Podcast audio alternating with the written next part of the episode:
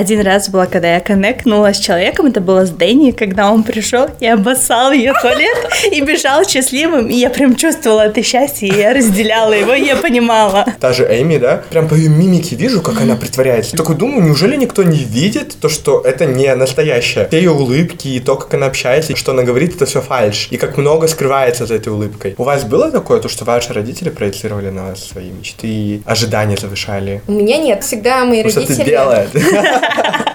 Я все равно считаю себя с азиатскими какими-то корнями, да, потому конечно. Что это я не почти. Влияет, кто я по нации, все равно я родилась здесь, и культура, которая присутствует, она влияет непосредственно на меня. Счастье не означает деньги. Отсутствие денег — это дополнительный повод для несчастья, я бы так сказала. Всем привет! Это подкаст «тринадцать причин посмотреть», и мы его ведущие Алена и Артур. В нашем подкасте мы регулярно обсуждаем различные фильмы и сериалы и оцениваем их сквозь личную призму, любим делиться своим опытом. Как обычно, у нас сегодня в гостях ба-ба-бам Надира! Надира, представься, пожалуйста. Я могу от себя сказать, что она очень классная активистка, журналистка, правозащитница и вообще супер интересная чувиха. Всем привет! Меня зовут Надира. Я очень рада, что вы меня позвали. Мне безумно понравился сериал и жду его обсуждения. К слову, сегодня мы обсуждаем сериал «Грызня» или «Биф». Алена, расскажешь, чем он? Все начинается с инцидента на дороге. Наши главные персонажи — это Эми и Дэнни, которые начинают на друг другу нервничать из-за того, что кто-то погудел из машины. И это все переворачивается в такую катастрофу, что рушится просто жизни друг друга. Сериал о мести, агрессии. Зацепились на какой-то фигне, но, наверное, это очень много говорит о том, что люди не удовлетворены очень своей жизнью. Всю тяжесть, которую они на протяжении своей жизни носят, решили выместить вот в этой вражде друг с другом. Вы вообще водите машину? Нет. Такие ситуации часто происходят. То, что люди просто на дороге вымещают всю свою злость и агрессию, когда у них день плохой mm-hmm. или еще что-то такое происходит. Особенно в Кыргызстане. Мне кажется, что машина еще может быть такой типа физический барьер. Ты вымещаешь злость, но при этом как будто бы ты чуть-чуть в безопасности. Очень редко есть шанс, что человек выйдет и там наваляет тебе. На самом деле я в машине чувствую себя очень безопасно mm-hmm. всегда. Примерно представляю то, что у нас опасно водить. Но, например, когда ты просто пешеход или там на велике mm-hmm. едешь, чувствуешь себя намного более уязвимым, mm-hmm. нежели когда ты находишься в таком пространстве закрытом. Хотя там риски пострадать тоже очень высокие. Вы когда-нибудь попадали в аварию? Не а, было? Да, я попадала в маршрутке. Ну, вообще у меня родители попали в аварию. Да, и у меня тоже мама. Мама у меня отдельно. Мои родители ехали, ребенок выбежал на дорогу, упал. И потом побежал дальше, он испугался, что его mm-hmm. поругают, но упал в итоге. Его отвезли в больницу. Один раз у меня мама в аварию попала на колесо. Кольцевой она ехала, маршрутка, дверь открылась, и мама выпала. После этого, наверное, немножко триггерит ситуация на машинах. Я боюсь, когда люди быстро ездят, когда они пристегнуты, когда психуют, да, меня, в общем, пугают люди, наверное. Я сама не хотела бы водить.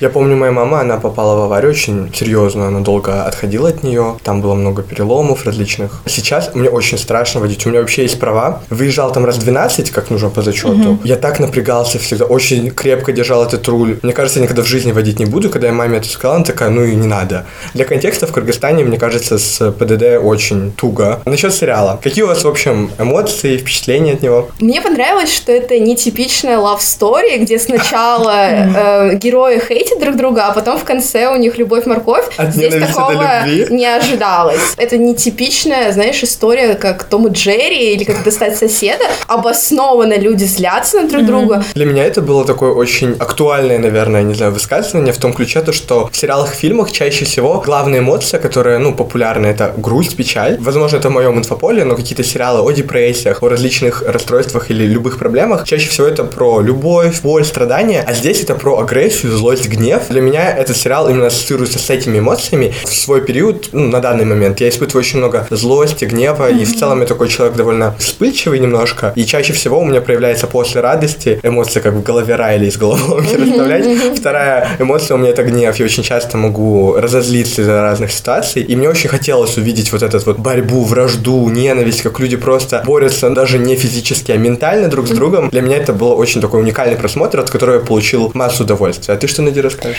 Я согласна с тобой. Вообще у нас в обществе всегда эмоции делят на позитивные и негативные. Вроде бы нормально испытывать позитивные эмоции, там радость, но вот негативные, грусть и гнев желательно не испытывать. испытывать, не показывать, нужно их прятать. И если с грустью мы уже как-то работаем, очень много фильмов, которые рассказывают о депрессиях, много звезд, которые об этом говорят, и мы как бы присваиваем себе право испытывать это чувство, то с гневом нет. До сих пор оно остается таким маргинализированным, и было классно, что это главная действующая эмоция, которая двигает весь сюжет. Второй момент. Артур до того, как мы начали записывать подкаст, сказал, что обычно зовут людей, которые как-то связаны с сериалом.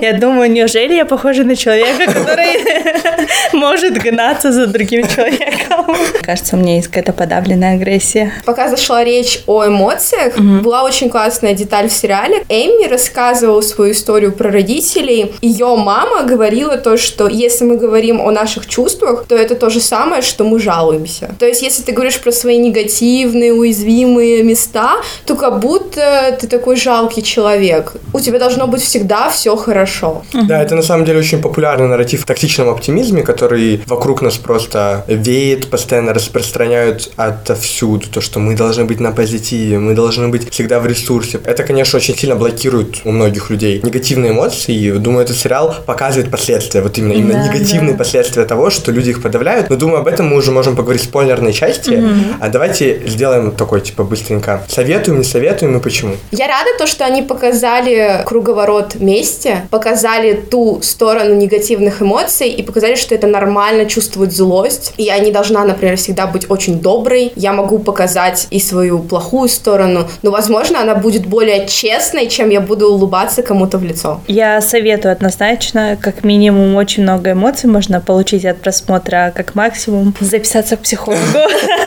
Я тоже однозначно советую этот сериал. Возможно, он индивидуально мне очень нравится, и мне кажется, что он все-таки на любителя. Создатели обещают второй и третий сезон, если я не ошибаюсь. Мне интересно, куда дальше пойдет. Важно отметить, насколько этот сериал репрезентует азиатский опыт, что сейчас довольно все актуальнее и популярнее становится. Тот же триумф с фильмом «Все везде и сразу», и вообще в целом очень много крутых, интересных азиатских фильмов или фильмов об азиатах снимается и на Западе. Поэтому, если вам интересны те аспекты, которые мы уже озвучивали, то обязательно посмотрите этот сериал и слушайте подкаст дальше, потому что дальше будут спойлеры, но мы начнем, как обычно, с блица.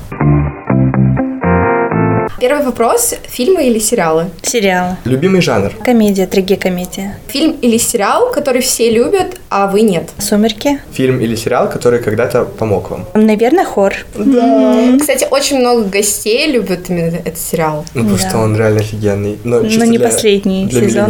Да. Что больше всего любите смотреть или пересматривать из детства? А, из детства. Ну, в детстве я очень любила смотреть Битл Джоуз. Я его раз триста, наверное, посмотрела. Да, и, наверное, очень часто фильмы или сериалы старые, uh-huh. из-за того, какие там визуальные эффекты и так далее, для меня смотрятся uh-huh. устаревшими. Uh-huh. Я не могу воспринимать их, мне кажется, как... Ну, как люблю вас... еще «Клинику» пересматривать. Ну, как обычно. Грызняйское кино. Окружает сериал. Смотреть дома или в кинотеатре? Дома. Самый смешной сериал или фильм? «Комьюнити». Кстати, снимали братья Руссо, которые потом снимали Marvel. Да-да-да. И они там как камео-роли основные персонажи играли в «Мстителях». Там каких-то уборщиков, еще кого-то. В каком фильме или сериале вы бы хотели сняться? Ну, я бы хотела, наверное, в Marvel франшизе mm-hmm. сыграть какую-нибудь супергероиню. Mm-hmm. Лучший феминистический фильм или сериал? Я не очень много смотрела. А, мне нравятся «Суфражистки». И последний вопрос. Лучший фильм или сериал, который репрезентует азиатский опыт? «Грызня». Ну, вообще, ты не прям супер фэн, да, фильмов, сериалов? Ну, хотя я люблю сериалы, но просто, мне кажется, они-то такие не сильно популярные. То есть ты любишь больше что-то артхаусное, авторское? Ну, иногда да. Фильмы, да, в последнее время мне нравятся артхаусные. Окей, супер. Спасибо за блиц. Теперь вы примерно знаете, что у нас любит Надира. И мы можем вернуться к обсуждению сериала «Грызня». Думаю, важный аспект, который мы уже затронули, это про психологию, терапию и так далее. Очень популярной стала цитата из сериала про то, что западные белые мозгоправые не могут как-то лечить азиатских людей. Знаю, кто тебе нужен. А, мозгоправым Запада не по зубам, умы Востока. В том плане то, что белые люди все равно часто смотрят на азиатских людей с какой-то пренебрежительностью или с какой-то экзотизируют, я не знаю, как правильно да, сказать. Да-да-да. Угу. Фетишизируют, Фетишизируют, там, воспринимают э, азиатских людей, азиатский опыт как что-то такое. Чин-чан-чин-чан-чан. Да-да-да. Ну, что может быть увлекательным, не знаю, как прийти в цирк или зоопарк. Есть вот белое, основное и главное, все остальное вторичное. Либо что-то необычное, то есть не что-то, на что можно воспринимать как на равных для обмена опытом, а как что-то, с чего можно поразвлекаться или mm-hmm. что можно поэксплуатировать. Цитата про психологию я воспринимаю как: восприятие мышления у белых людей все равно очень сильно отличается от того, через какой культурный код, бэкграунд, контекст проходили азиатские люди и насколько их восприятие мира отличается. А еще мне показалось прикольным, как они обыграли этот стереотип о том, что азиаты, они более такие спокойные, mm-hmm. идиллия, а тут они супер эмоциональные, в них очень много злости. Да. Как говорила Эми, что она плохой человек, и она прямо об этом заявила без какого-то стыда. Я вспомнила из Хора момент, где Майк Ченг говорил, что им с Тиной нужно пойти к азиатскому психологу, и она такая: почему все должно быть азиатским? Но я согласна с тем, что, наверное, может возникнуть проблема из-за культурного кода. Действительно, у какой-то части азиатов есть сдержанность, и это навязано культуре, то, как их воспитывают, что нужно все держать внутри, не сильно отличаться, не сильно выделяться, не сильно кричать, быть тихим, таким спокойным, классным ребенком. Вот с этой частью тяжело будет работать белому психологу, который, мне кажется, вероятнее получал возможность выражать свои эмоции, будучи в другой культурной среде. У меня тут, кстати, хорошее сравнение. Я вспомнил мультфильм, который выходил как раз в прошлом году, «Я краснею». Очень похожую мысль э, показывает. Там по сюжету девочка, она из китайской семьи, у нее очень строгая мать, которая требует от нее там быть отличницей. Mm-hmm. Ну вот, вот это тигриное воспитание, как говорится, и синдром отличницы, соответственно, вырабатывается у нее. И у нее есть свои желания, но которые она вынуждена подавлять. И в какой-то момент у всех девочек ее семейства есть такая вот волшебная штучка, то, что они превращаются в красных панд. Mm-hmm. Это хорошая метафора на переходный возраст, изменения в организме, которые у девочек происходят, ну а также на азиатский опыт о том, про сдерживание как раз-таки своих эмоций. То есть это панда, которую они должны контролировать и сдерживать в себе, отлично выражает то, как азиатские девушки зачастую держат в себе очень многое, как раз-таки об эмоциях, то, что мы mm-hmm. говорили, то, что не принято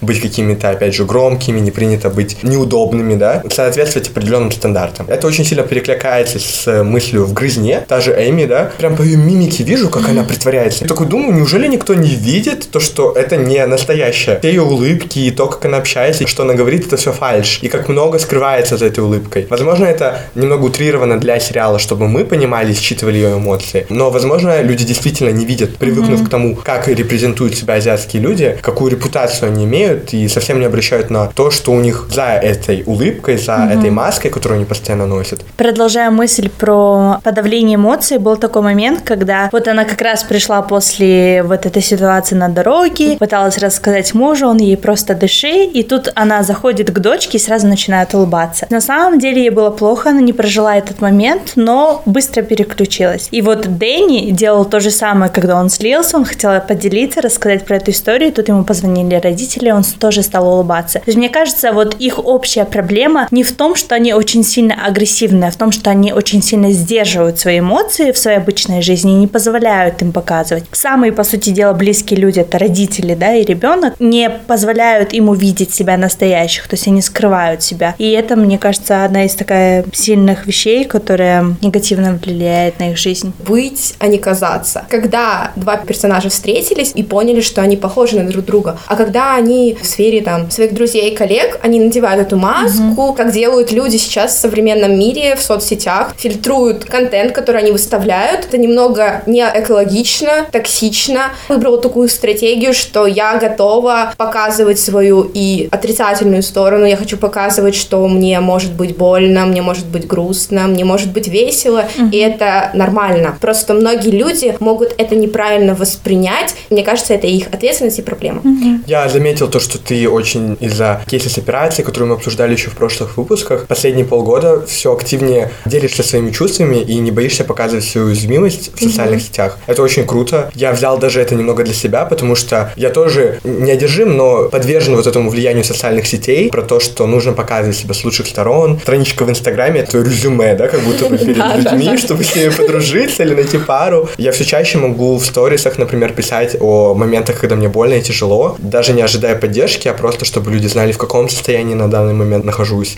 Или писать какие-то личные посты, что я делал еще раньше, под какой-то фоткой, писать глубокие мысли о своих переживаниях. Я думаю, это очень важно, и чем больше люди в социальных сетях будут так делать, тем меньше у остальных будет как бы каких-то ожиданий или требований к себе лично. Кстати, Надира, ты да. на терапию ходила? Конечно? Я ходила на терапию. Теперь я точно понимаю, почему ты меня сюда позвал. Наверное, у меня больше общего с Эми и Дэнни, чем с вами.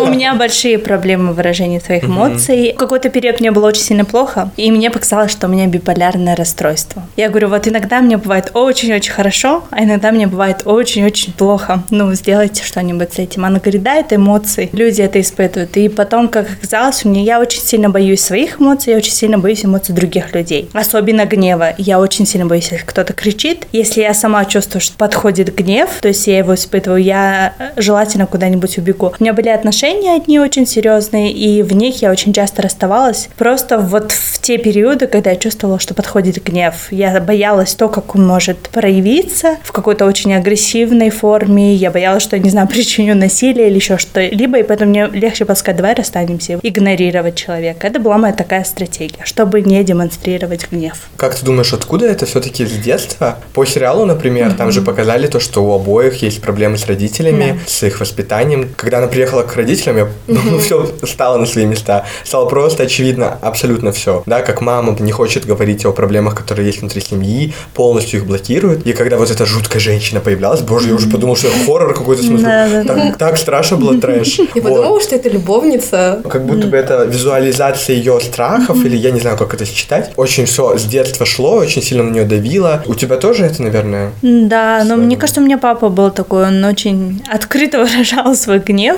мог кричать, и просто было несколько раз, наверное, в детстве, когда я сильно испугалась в эти моменты, и поэтому я не хотела перенимать его модель поведения. Как происходит в этот момент, когда дети считывают, что гнев — это плохая эмоция. Они злятся, не знаю, ломают какие-то вещи или игрушки. И очень важно ребенку объяснить и сказать, что то, что ты злишься сейчас, это нормально. Не знаю, у старшего младшего что-то забрал, он его пнул. Мы говорим, ты злишься, нормально, он у тебя забрал, ты имеешь на это право, это твоя вещь. То есть нужно валидировать его право на эту эмоцию. А затем сказать, но ты не должен пинать своего брата. Ты можешь ко мне подойти разобраться? То есть разделить реакцию действия человека от чувств. И тогда человек понимает, что окей, я злюсь, и может потом учиться каким-то адекватным способом выражать свой гнев. И если этому не научить, то потом мы попадаем будто в грызню. В этом случае родители подавляют эмоции ребенка и отвечают агрессией да. на его агрессивность. Да, они сами боятся этих эмоций, они не знают, как с ними работать. И в сериале вообще говорилось про то, что это ошибки предков. Глядя в зеркало, я все чаще вижу сходство с тобой и с папой. Меня это бесит. Может, я неблагодарная. А может, и у тебя иногда возникали такие мысли о твоих предках, о том, как они поколениями принимали неверные решения, и это отразилось на тебе. С возрастом начинаешь понимать, что нельзя жить, постоянно оглядываясь на прошлое. Не знаю, в чем проблема, но лучше не зацикливайся. Просто одно поколение калечит другое поколение. Это просто замкнутый круг, где люди становятся травмированными и потом транслируют свои травмы на воспитание своих детей или на свое окружение. Пока ты не проработаешь все эти вещи, заводить семью просто как будто бы опасно на самом деле. Что вы думаете о семье Эми, с ее мужем и с ее ребенком? эм би ти ай опять свои впихнул, мы в последнее время и посты с этими типами личности впихали. Ее муж, он ай эн эф пи, посредник, как mm-hmm. Надира. Ah, okay. Она сама менеджер по типу личности, и эс ти джей, mm-hmm. и это полностью противоположный друг другу тип uh-huh. личности. Все буквы абсолютно отличаются, и ну и мы видим даже по их взаимодействию, насколько mm-hmm. они разные люди. Когда он изменил, для него изменой было уже то, что нашел какую-то mm-hmm. просто эмоциональную mm-hmm. связь mm-hmm. с девушкой, и она, которая занималась сексом с другим парнем, и в то же время даже после его признания не могла в ответ mm-hmm. раскрыть свою измену и поговорить об этом. То есть, несмотря на то, что они любили друг друга очень сильно, они настолько сильно отличались, как Эми уже сказала, она боялась показать свою истинную личность. Mm-hmm. Что вы думаете об их отношениях? Эми боялась повторить историю ее семьи, то, соответственно, ее отец изменял матери, ей ее это не очень устраивало, и даже когда она приехала домой, она хотела рассказать матери, а та сразу начала прекращать эту тему. Mm-hmm. Тут повторяются в ее семье, и, по сути, она инициатор, плюс она не хочет быть плохой матерью для своего ребенка, хотя повторяет многие ошибки.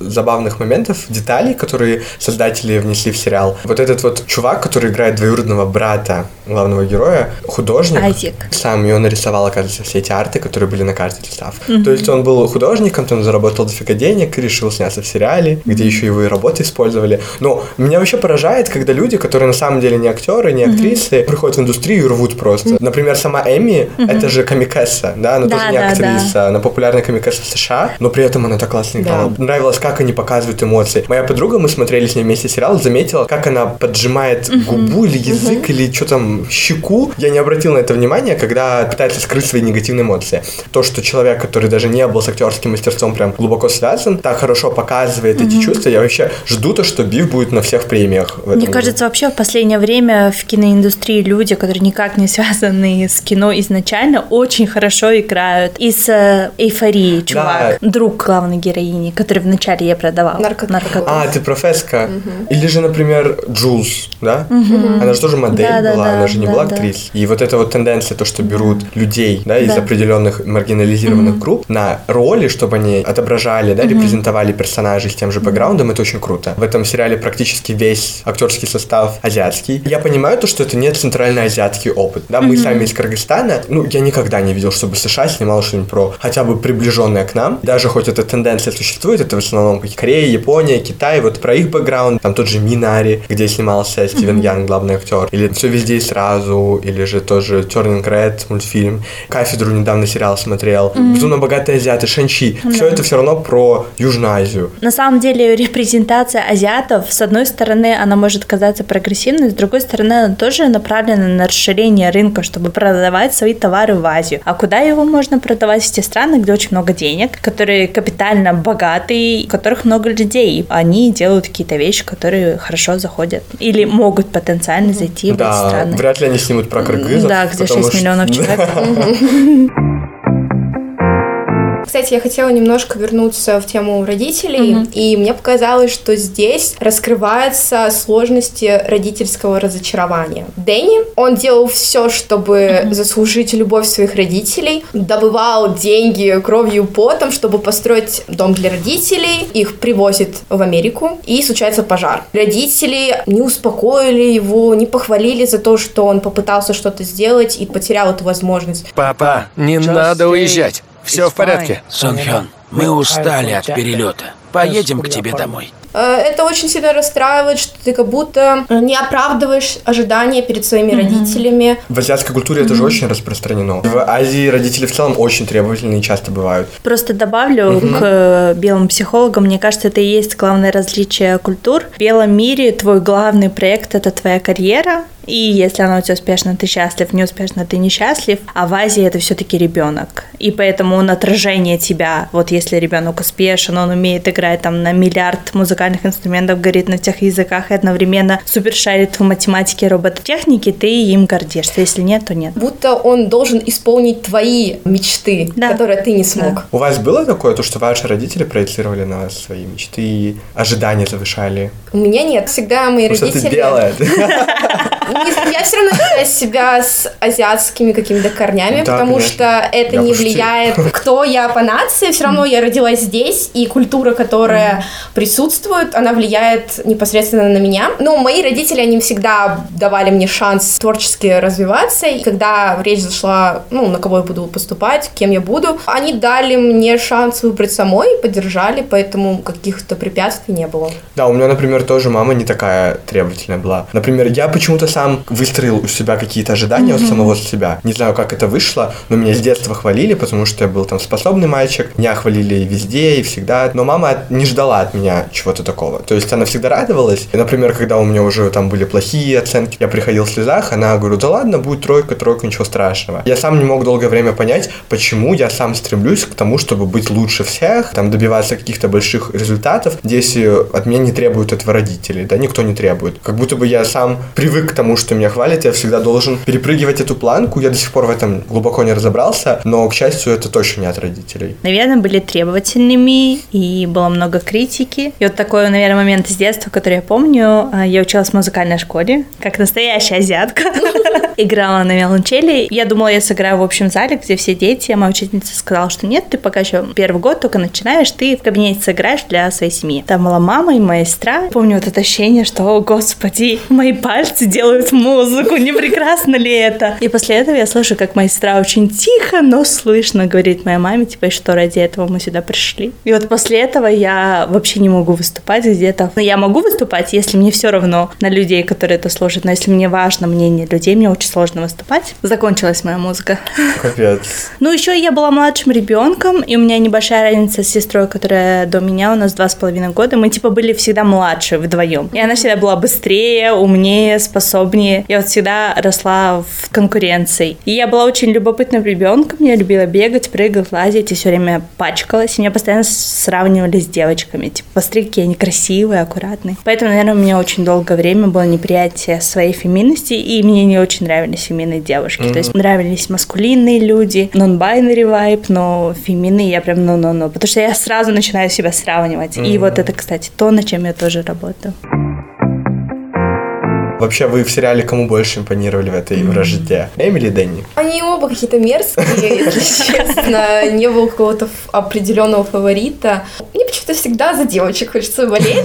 Мне тоже. У меня, на самом деле, не было фаворита, но, наверное, один раз было, когда я коннектнула с человеком, это было с Дэнни, когда он пришел и обоссал ее туалет и бежал счастливым, и я прям чувствовала это счастье, и я разделяла его, и я понимала. Ну, то есть, мне кажется, это единственный раз, когда его реакции была относительно стрёмненькая, конечно, негативная, но при этом она была безобидной, да, там никто никого не пытался убить, вот. Как будто бы проще сопереживать Дэнни, потому что он бедный, mm-hmm. и все равно Может быть, да. у Эми там деньги mm-hmm. есть, она уже там стала успешной и так далее, и как будто бы богатым людям сопереживать менее легко. Mm-hmm. Также есть опция того, что девушки, да, из солидарности скорее стали бы поддерживать женский опыт, да, несмотря на то, что она успешная, она все еще проходит через большее количество барьеров, трудностей на своем пути. И поэтому мне, наверное, больше Эми импонировало, но по обоим ключам. Во-первых, на мной всегда издеваются, что я достигатор, тоже какой-то успешный успех, потому что очень люблю там в каждой пробке затычка, люблю там подаваться на какие-то проекты, вечно там в движе. И в этом плане какой-то успех все равно романтизированный в моей голове с трудом уходит куда-то. И вот жизнь, как у Эми, я бы все равно хотел, да, типа, mm-hmm. точно не как у Дэнни, да, mm-hmm. чтобы я мог ходить по музеям, разбираться в искусстве, потому что я зарабатываю миллионы и могу себе это позволить. За факт того, что она женщина, все равно меня очень отталкивает именно токсичная маскулинность mm-hmm. из-за того, что если сравнивать с своим опытом. Не то, чтобы меня там пресекали когда-то, но я всегда чувствовал, что отличаюсь от большинства парней. И вот эта вот жесткость, напористость, какая-то агрессия, именно в физическом особенно mm-hmm. плане, всегда далека от меня была. Когда я вижу таких вот мужиков на экране, я ни в коем случае не могу им сопереживать так же, как женщинам. Они представляли мне угрозу, я не могу им сопереживать. Mm-hmm. А вот эта маленькая Эми, какой бы она злой ни была, как бы она там пистолетом не угрожала, как бы она не орала, я все равно вижу в ней кого-то более уязвимого. И, возможно, это тоже плохо, то, что сравнивая, ставлю ниже мужчины из-за ее физических особенностей, ничто не поделаешь, да, это жизнь, патриархат, в этом плане опыт Эми, я все равно болел больше за нее.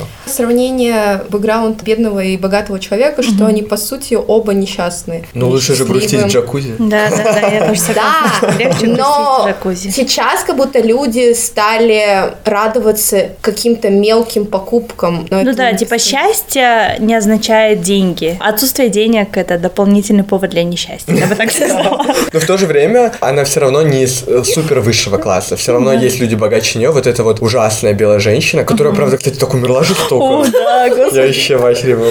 Она была полным трэшем, очень mm-hmm. манипулировала своими финансами, управляла ей как могла. Мне было в этот момент очень Эми. Я за нее переживал, за mm-hmm. эту сделку переживал больше, чем да, за да. жизнь. Даже там уже вся семья эту сделку ждала. А та такая, стул не продали, ну все, я не могу, да, ничего сделать. Ты видишь слои слои, одни богаче других, и какая зависимость у людей с меньшим количеством влияния, власти и финансов а над другими людьми, как она пытается, да, просто угодить ей, чтобы просто быть в этом кругу, и чтобы ее жизнь могла наладиться, если она заключит эту сделку. Но жить в таком кругу ада тоже не очень приятно, конечно. Но в этом плане у Дэнни, который просто там обходится строительством, воровством, конечно, это тоже очень печально.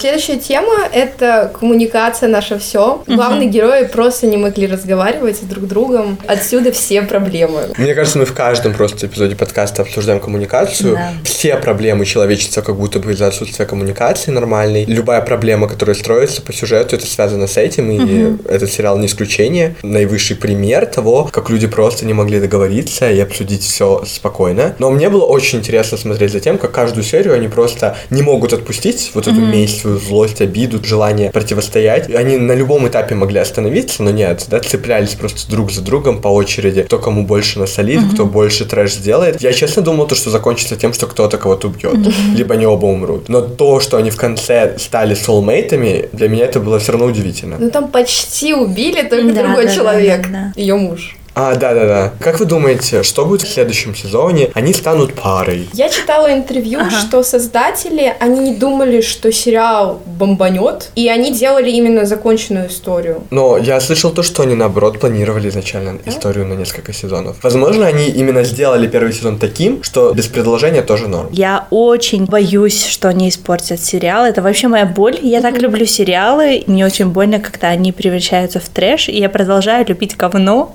И я себя так ругаю за это. Вот Хор, к примеру. Я очень любила Хор, но понятно, что последние сезоны это была полная херня, но я все равно до сих пор люблю Хор. И даже когда пересматриваю, я такая, все, посмотрю только три сезона, Надира, все. Я даже «Игру престолов» люблю, несмотря на его концовку. Да боже, Ривердейл кто-то любит. Сколько там сезонов говна? восемь?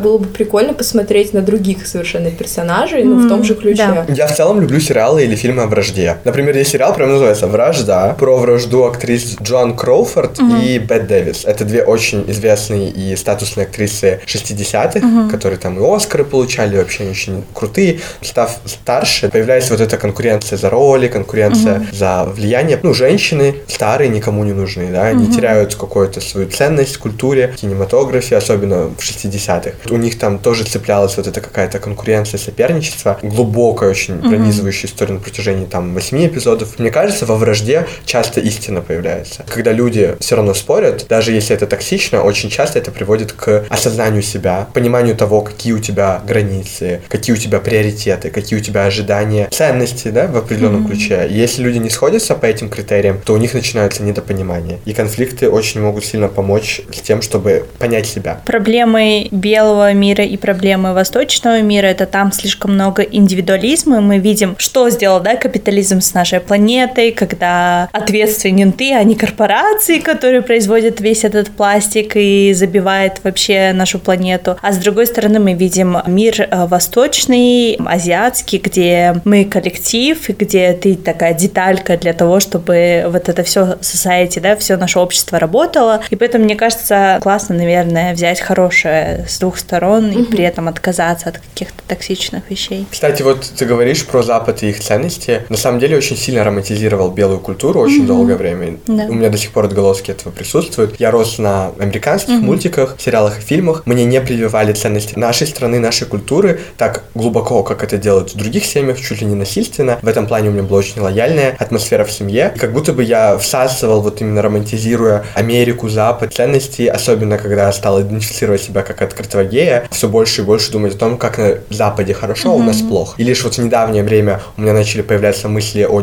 деколониальности какой-то, когда я понимаю то, что ценить свою культуру тоже важно, то, что в ней очень много можно понять о себе, потому что я чувствовал себя очень долгое время ни рыба, ни мясо, где я вроде бы кыргыз, но вообще не ценю, там, не уважаю нашу идентичность и очень далек от наших ценностей, и в то же время я все равно не белый, не американец, немец, не кто-то оттуда, чтобы сопоставлять себя с, или релейтить себя с их опытом. Конечно, когда ты не можешь найти себя в этом всем, очень трудно, ведь я даже не знаю кыргызский язык, и тогда вообще русский. Я не знаю, что за фигня. Ты чужой, да? Да, я как будто бы на перипетии, ни ислам, ни христианство, вот вообще ни туда, ни сюда, и я не мог долгое время определиться. Сейчас я пытаюсь над этим рефлексировать все больше и больше, и вот такие, хоть и капиталистически сделанные истории о культурах других стран дают мне осознать, насколько важно начинать отталкиваться, да, от того, откуда ты родом, какие культурные коды есть в тебе, когда ты их, возможно, игнорировал.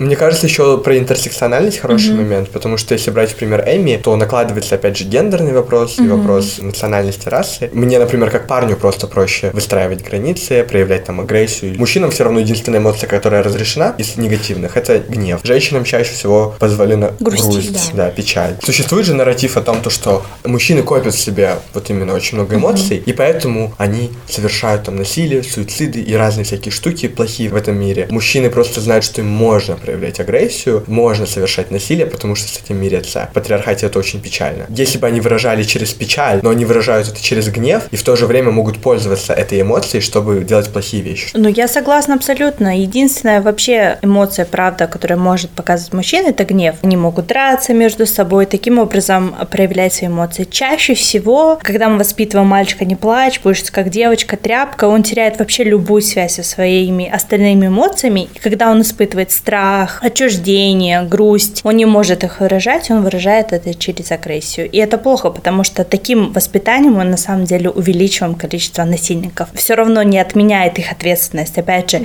испытывать эмоции одно, то, каким образом ты их показываешь, это другое. За это уже есть ответственность. Но при этом, да, можем попытаться воспитывать детей иначе. Один из персонажей э, – это женщина. Было интересно взглянуть, почему у нее были вопросы с э, агрессией, да, такой явной. То есть она себя сдерживала и при этом потом демонстрировала. По итогу стало понятно, когда родители, на самом деле, они ее не хотели, это был нежеланный ребенок. Я зарабатывал деньги! Для Эми я об этом не просила. Я тоже, но я тебе говорил, ребенок обходится дорого.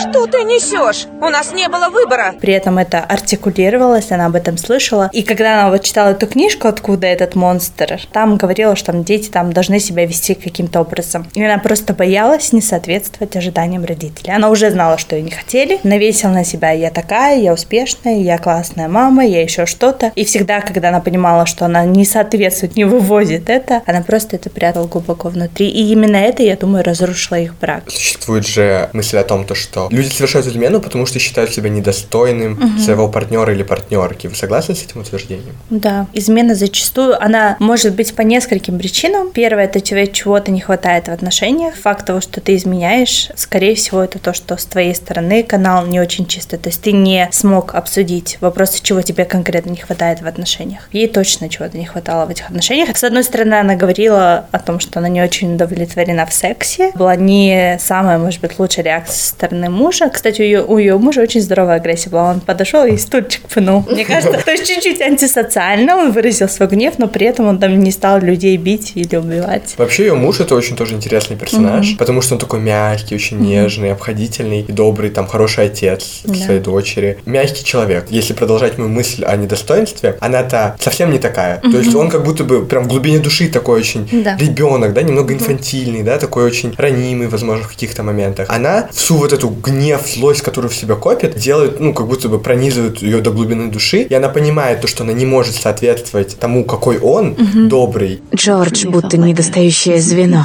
В нем есть все, чего нет во мне. И слава богу, понимаете, я так боялась, что он нахватается от меня негатива. Я считала, что оказываю миру услугу, не рожая ребенка. При этом все равно его любит. Как бы свою грязную часть, я не знаю, своей личности, если это можно так выразиться, позволила быть ей вот с братом своего mm-hmm. врага, так скажем. Да. Но она еще долгое время скрывала еще эту перепалку, и только потом в конце ее заставили выдать все факты. Боялась показать mm-hmm. то, что ее жизнь может быть не такой идеальной, как она mm-hmm. это репрезентует там своим да. боссом, своей семье. Я будто женился на незнакомке. Джордж, я плохой человек. Я хотела скрыть это от тебя, потому что ты хороший. Лучше просто не бывает. За это я тебя и полюбила. Плюс муж хотел исправить ситуацию, они же пошли на семейную терапию. Mm-hmm. Просто она открыто об этом не говорила, что ей не нравится, ей не помогает, и она не готова открывать mm-hmm. там свою душу. Но мне кажется, она все-таки была убеждена, что она вот недостойна своего мужа, и поэтому даже на терапии она не могла полностью открыться. Она боялась, что, узнав ее, он ее бросит. Ну, ну в итоге так, он узнал так. ее и бросил, да.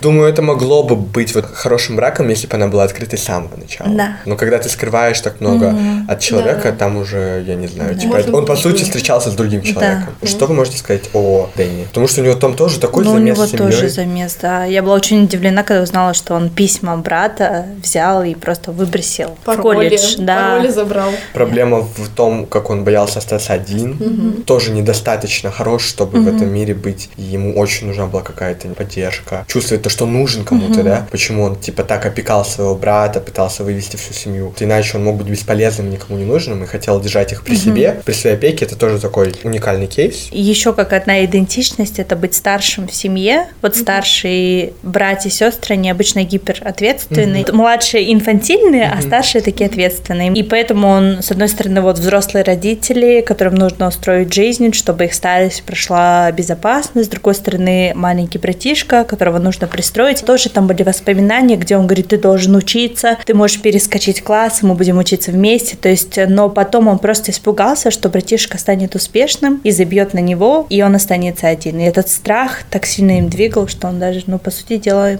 испортил жизнь младшего. Мне еще стало немного грустно от момента в детстве, когда на детской площадке его толкнули, mm-hmm. никто не да. хотел с ним общаться, о том, что дети супер злые и все травмы из детства. Хочется, чтобы мир был добрее. Ну, конечно, хочется. Жаль, ну да, ну...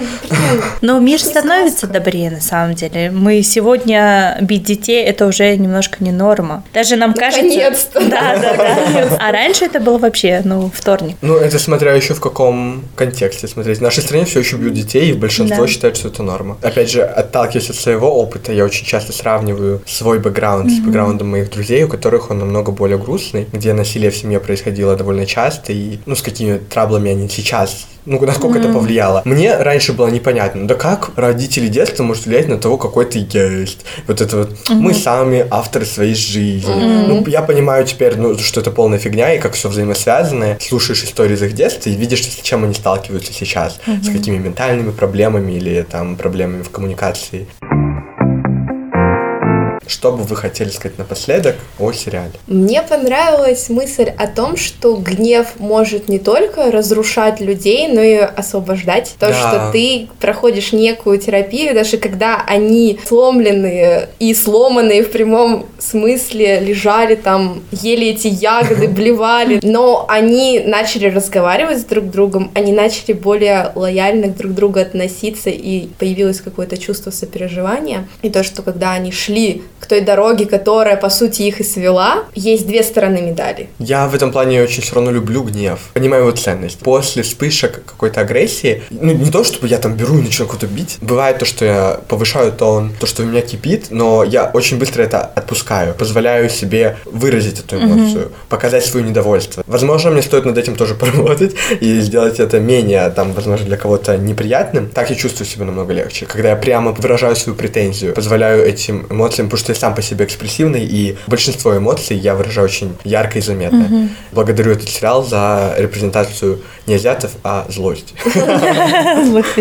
Посоветовала людям принимать все свои эмоции, не ругать себя за них. Даже если кажется, что какая-то эмоция постоянно превалирует, ничего, можно прожить. Отделять, опять же, ответственность, да, за свою реакцию, как ты реагируешь. Стараться не причинять выражением своих эмоций вреда другим людям и самому себе. Посоветовала постараться понять, что стоит за этой эмоцией. Часто есть основная эмоция, но она тоже может быть реактивной. То есть мы испытываем гнев, хотя на самом деле мы испытываем страх. И найти вот это зерно, и тогда легче справляться, работать с этими вспышками гнева. Потому что мне кажется, что вот они оба, они на самом деле очень редко испытывали гнев. Чаще всего там был страх. Кстати, очень с тобой согласна. Есть же такой кружок эмоций, где очень много различных подпунктов, и многие люди знают только базовые. У меня такая вот. Штучка есть. Гнев, тут есть страх, еще табличка грусть, с различными радость, любовь, ого. Бешенство, ярость. Как да, да. И многие люди не знают сколько, об да. этом, и они mm-hmm. говорят только базово. Но по сути, возможно, они там чувствуют обиду, ревность, mm-hmm. досаду. Да, да. Поэтому очень важно изучать это. К психологу или записываться на терапию. Конечно, это привилегия, но если возможность есть... Я знаю, стоит. Куда нужно пойти. Есть у нас очень много анонимных групп. Mm-hmm. Вот это я на одной анонимной группе получила. Есть взрослые дети из дисциплины функциональных семей. Это, кстати, вот, мне кажется, и Дэнни, и Эми нужно было туда пойти. Они могли бы там познакомиться. Это альтернативное видение этого фильма. Алкоголизм родителей или часто дети военных. Возможно, азиаты-родители тоже как одна из дисфункций. Это шутка, если что. Вот это бесплатно. Они собираются раз в неделю. А много людей посещают? Ну, по-разному. Человек семь-восемь. Да, можно просто загуглить в интернете. ВДА или взрослые дети алкоголиков или взрослые дети из дисфункциональных семей. Там найти. У нас, по-моему, есть «Маяк» группа, она собирается где-то в микрорайонах. Но если что, вы можете мой номер ставить, я могу написать, где очень есть клево. Эти группы. Хорошо, мы оставим обязательно ссылку на Инстаграм. Спасибо большое, что пришла в этот выпуск. Да, было спасибо, что позвали, мне тоже было очень интересно. Мы, как обычно, агитируем вас подписываться на нас в Инстаграме, также подписываться на наши Телеграм-каналы, ссылки будут в описании, и слушать наши подкасты на всех платформах, от Яндекс.Музыки до Apple подкастов, Google подкастов и Spotify. Я недавно узнал то, что мы на Spotify тоже доступны, просто у нас подкасты на Spotify, ну, в Кыргызстане не слушаются. У одного знакомого увидел, то, что все работает, да? все наши выпуски там загружены, да, все классно грузит, поэтому если вы там где-то за границей, где у вас нормальный Spotify, слушайте нас там также, рекомендуйте друзьям, читайте наши рецензии, посты в Инстаграме. Так что не забывайте, если вы тоже хотите опубликовать свою рецензию, вы можете это сделать, написав нам. С вами были Алена, Артур и Надира. Всем, Всем пока! Всем пока!